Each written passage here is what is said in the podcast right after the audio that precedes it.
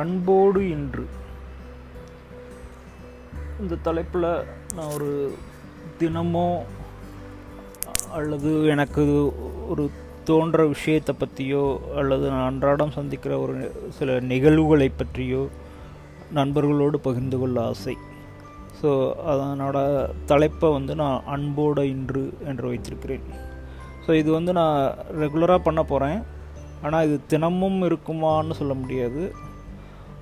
எந்த விஷயம் என்னை வந்து உங்களோட பேச வைக்குதோ அந்த விஷயங்களை பற்றி ஷேர் பண்ணிக்கலான் இருக்கிறேன். நன்றி.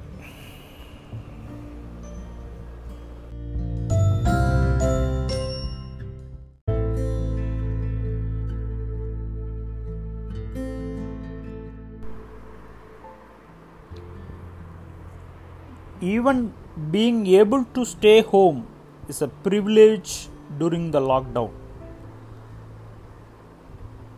இது இன்றைய டைம்ஸ் ஆஃப் இந்தியாவில் வந்த ஒரு ரோம் இட்டாலியன் நாவலிஸ்ட் ஃப்ரான்சிசா மெலாண்ட்ரியோட இன்டர்வியூவிலிருந்து எடுத்தது. I just repeat even being able to stay home is is a privilege during the lockdown நம்ம ஒரு சிக்கலான நேரத்தில் இப்போ இருக்கிறோம். லாக்டவுனை பற்றி நம்ம எல்லாருக்குமே அனுபவிச்சுக்கிட்டு இருக்கிறோம். ஆனால் பெரும்பாலானோர் நம்ம வந்து ஒரு சேஃபாக தான் இருக்கோம். நம்ம ஒரு ரெகுலர் லைஃப் தான் வாழ்கிறோம் ஆனால் நம்மளை மாதிரி எல்லாருமே சேஃபாக இருக்காங்கன்னு சொல்ல முடியாது. ஒரு சிலர் பணி நிமித்தமாகவோ வாழ்க்கை நிமித்தமாகவோ இந்த லாக்டவுனை வீட்டிலருந்து அனுபவிக்கக்கூடிய என்ஜாய் பண்ணக்கூடிய நிலைமையில இல்லை. இதை நினச்சிட்டு இருக்கும்போது தான் ஞானி எழுதிய நகர்வளம் என்ற நூல்லிருந்து ஒரு அத்தியாயம் எனக்கு ஞாபகம் வந்தது. அதை உங்களிடம் பகிர்ந்து கொண்டிருக்கிறேன். காணி நிலம் வேண்டும் பராசக்தி. பெருநகரங்களின் முக்கியமான தன்மைகளில் ஒன்று அங்கே யாரும் வந்து பிழைத்து கொள்ளலாம் என்பதாகும். அதாவது ஏழைக்கும் அவர் வருவாய்க்கேற்ற உணவு உடை இடம் எல்லாம் கிடைக்க வேண்டும். பெரும் பணக்காரருக்கும் அவரது பணத்துக்கேற்ப அவர் விரும்பும் பெரும் வசதிகள் கிடைக்கும். இதை இன்னொரு விதமாக பார்த்தால் ஒரு நகரத்தில் பெரும் பணக்காரர்கள் தமக்கான வசதிகளுடன் வாழ்வதற்கு அவர்கள் மட்டும் வசித்தால் போதாது. அவர்களுக்கான பணிகளை செய்து கொடுப்பதற்கான ஒரு பெரிய தொழிலாளர் படையும் நகரத்தில் இயங்கியாக வேண்டும். அவர்கள் உயிரோடு இருப்பதற்கான குறைந்தபட்ச தேவைகளேனும் பூர்த்தி செய்யப்பட வேண்டும். இதை இன்னும் துல்லியமாக புரிந்து கொள்ள இரு ஊழியர்களை எடுத்துக்கொண்டு பார்க்கலாம். ஒருவர் வீட்டு பணி உதவியாளர் இன்னொருவர் கார் டிரைவர். நகரின் மிக பெரும்பாலான நடுத்தர உயர் நடுத்தர பணக்கார குடும்பங்கள் எல்லாம் நிச்சயமாக இதில் ஒருவரையேனும் வேலைக்கு வைத்திருக்கின்றன இன்று ஒரு வீட்டுக்கு அதிகாலையிலேயே வந்து காலை பகல் இரவு சமையல் வேலைகளை செய்து கொடுத்துவிட்டு வீட்டை சுத்தப்படுத்தி க துணிகளை துவைத்து கொடுத்து குறைந்தபட்சம் அரை நாளையனும் வேலை செய்யக்கூடிய ஒரு வேலைக்காரி எனப்படும் வீட்டுப் பணியாளருக்கு மிக அதிகபட்சமாக கிடைக்கக்கூடிய சம்பளம் மாதம் ஐ ஐந்தாயிரம் ரூபாய். ஒரு கார் டிரைவருக்கு மாதம் எட்டாயிரம் ரூபாய். வீட்டு வேலைக்காரர்களில் பெரும்பாலோர் ஐநூறு முதல் ஆயிரத்தி ஐநூறு ரூபாய் சம்பளக்காரர்களாகவே இருக்கிறார்கள். இன்னும் தினக்கூலியில் பீஸ் ரேட்டில் வேலை செய்யக்கூடிய எண்ணற்ற வகை தொழிலாளர்கள் இருக்கிறார்கள். குழாய் ரிப்பேர்காரர் குடை ரிப்பேர்காரர் எலக்ட்ரீசியன் வெல்டர் லேத் ஆபரேட்டர் பூக்காரர் கூடை வியாபாரி தள்ளுவண்டி வியாபாரி ஷாப்பிங் மாலின் லிஃப்ட் ஆப்ரேட்டர் சினிமா அரங்கின் கேட் கீப்பர்கள் கார் பார்க்கிங் அட்டண்டன்ட் ஃப்ளாட் குடியிருப்புகளின் செக்யூரிட்டி காய் பூ மார்க்கெட்டின் சுமையாட்கள் வண்டி ஓட்டிகள் என்று சொல்லிக்கொண்டே போகலாம். இவர்களில் பெரும்பாலோர் மாத சம்பளக்காரர்களே அல்ல. இவர்களுக்கு கிடைக்கக்கூடிய சொற்ப தொகைகளை கொண்டு சென்னையில் குடும்பத்துடன் வாழ்க்கை நடத்துவது என்பது மிக கடினமானது. முதல் பிரச்சனை குடியிருப்பதற்கான இடம். இந்திய நகரங்களிலேயே சென்னைதான் பாதிக்கும் மேற்பட்ட மக்கள் வாடகை வீட்டில் குடியிருக்கும் நகரம். ஏறத்தாழ சென்னையின் மக்கள் தொகையில் பாதி குடிசை பகுதிகளில் வாழ்கிறது. முப்பத்தி ஏழு வருடங்களுக்கு முன்னர் நான் சென்னையில் குடிபுகுந்தபோது என் மாத சம்பளம் நூற்றி இருபது ரூபாய். நானும் அம்மாவும் பெரியம்மாவும் குடியிருக்க கஷ்டப்பட்டு கொண்டு கஷ்டப்பட்டு கண்டுபிடித்த ஓட்டு வீட்டுக்கான வாடகையும் நூற்றி இருபது ரூபாய். என் கல்லூரி நண்பனும் அரக்கோணவாசியுமான ஜேம்ஸ் சுந்தரராஜன் அன்புக்கும் அதே சமயம் சென்னையில் வேலை கிடைத்ததால் அவன் என் வாடகையையும் வீட்டு செலவையும் பகிர்ந்து கொள்ள நால்வரும் ஒன்றாக வசித்தோம். கீழ்ப்பாக்கம் டெய்லர்ஸ் ரோட்டில் இருந்து பிரியும் ஹால்ஸ் ரோட்டில் இருந்த அந்த ஓட்டு வீடு என்பது ஒரே ஒரு அறையும் ஒரு சமையல் அறையும் தான் கூடம் வராந்தா என்பதெல்லாம் கிடையாது.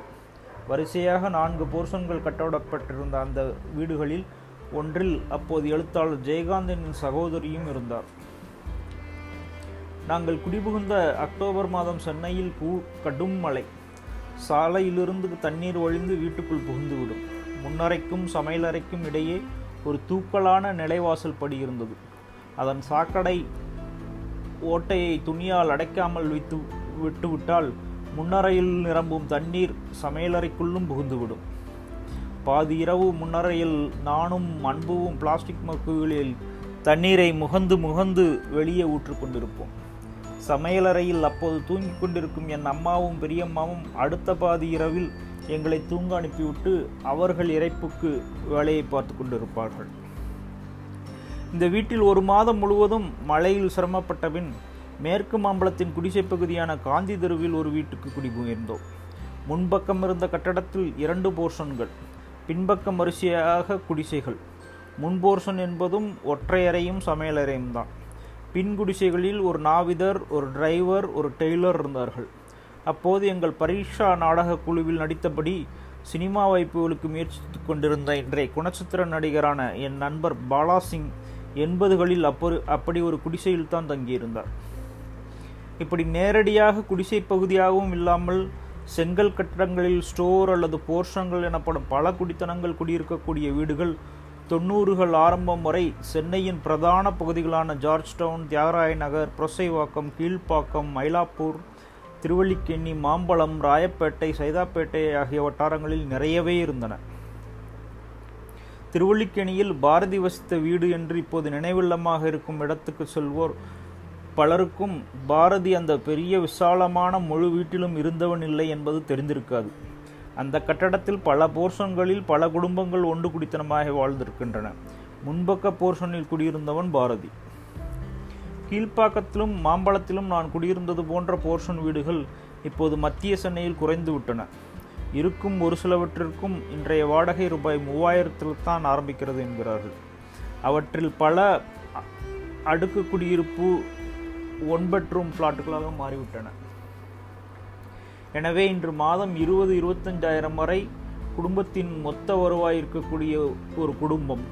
சுமார் நான்கு உறுப்பினர்களுடன் வாழ்வதற்கு ஓரளவு கண்ணியமான வசதியுள்ள வீடு வேண்டுமென்றாலே வாடகையாக குறைந்தபட்சம் ஆறாயிரம் முதல் பத்தாயிரம் வரை தர வேண்டிய கட்டாயம் இருக்கிறது. ஒரு வீட்டு பணியாளோ ஒரு டிரைவரோ இப்படிப்பட்ட வீடுகளில் குடியமரும் வாய்ப்பு மிக கடினம். அரசாங்க நெறிமுறைகளின்படி ஒருவரின் வருமானத்தில் பதினஞ்சு சதவிகிதம் வரைதான் வீட்டு வாடகைக்கு ஒதுக்கப்படலாம். இதன்படி மாதம் ஐம்பதாயிரம் சம்பாதித்தாலும் தான் வீட்டு வாடகையாக ஏழாயிரத்தி ஐநூறு ரூபாய் கொடுக்க இயலும். இப்படிப்பட்ட சூழலில்தான் சென்னையில் பங்களாக்களும் மிடில் கிளாஸ் வீடுகளுக்கும் தினசரி வேலை செய்யும் விதமான பணியாளர்கள் வாழ வேண்டியிருக்கிறது. சிந்தாதிரிப்பேட்டையிலும் நுங்கம்பாக்கத்திலும் திருவல்லிக்கேணியிலும் மயிலாப்பூரிலும் ஆற்றோர சாக்கடையோர குடிசைகளில் அவர்கள் வசித்து வந்ததற்கு முக்கியமான காரணங்களில் ஒன்று அவர்கள் வேலை செய்த வீடுகளும் அலுவலகங்களும் கடைகளும் அதே பகுதியில்தான் இருந்தன. இவர்களையெல்லாம் இடம்பெயர்த்து முப்பது கிலோமீட்டருக்கு அப்பால் இருக்கும் ஒக்கியம் துறைப்பாக்கத்துக்கும் செம்மஞ்சேரிக்கும் கொண்டு போய்விட்டால் எப்படி பிழைப்பார்கள்? பஸ்ஸிலும் ரயிலிலும் தினமும் டிக்கெட் வாங்கி கொண்டு வந்து வேலை பார்க்க அவர்களுக்கு கிடைக்கும் சம்பளம் எப்படி போதும்? அதிகாலையில் குறித்த நேரத்தில் வேலை செய்ய ஆள் வராவிட்டால் உலகமகா பாதகம் செய்து விட்டதாக வீட்டு எஜமானர்களிடம் திட்டு வாங்காமல் நேரத்துக்கு எப்படி வந்து சேர முடியும்? சிங்கார சென்னையாக சென்னையை ஆக்கத் துடிக்கும் அதிகாரிகளுக்கும் கட்சிகளுக்கும் இதிலெல்லாம் எந்த அக்கறையும் இல்லை. சிந்தாதிரிப்பேட்டையிலும் நுங்கம்பாக்கத்திலும் அகற்றப்பட்ட குடிசைவாசிகளுக்கு அரசினர் தோட்டத்தில் குடியிருப்பு கட்டித் தரலாமே என்று ஏன் ஒருபோதும் ஐஏஎஸ் அதிகாரிகளுக்கு தோன்றுவதே இல்லை?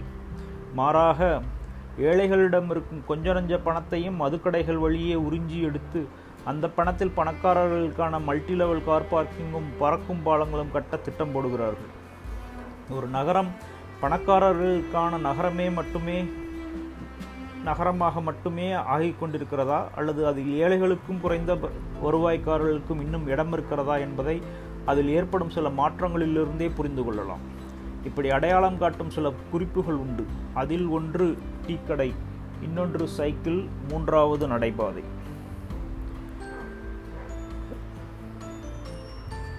இந்த பகுதி வந்து இப்போ இருக்கிற சுச்சுவேஷனில் ரொம்ப ரெலவெண்ட்டாக இருக்குதுன்ட்டு நான் ஃபீல் பண்ணுறேன் ஏன்னா வந்து நம்ம சோசியல் டிஸ்டன்ஸ் சமூக விளக்கல் பற்றி பேசிக்கிட்டு இருக்கோம்.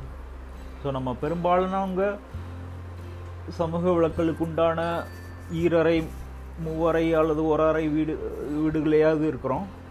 இன்னும் பல மக்கள் தொழிலாளர் கூட்டங்கள் அதற்குண்டான வசதி இல்லாத இடத்துல தான் இருக்கிறாங்க. அன்ஃபார்ச்சுனேட்லி அவங்க தான் வந்து இப்போ வெளியில் வேலைக்கும் போய்கிட்டு இருக்கிறாங்க. ஸோ இதையும் நம்ம நினச்சி பார்ப்போம். இதுக்கு என்ன பண்ணலாங்கிறதையும் யோசிப்போம். நன்றி.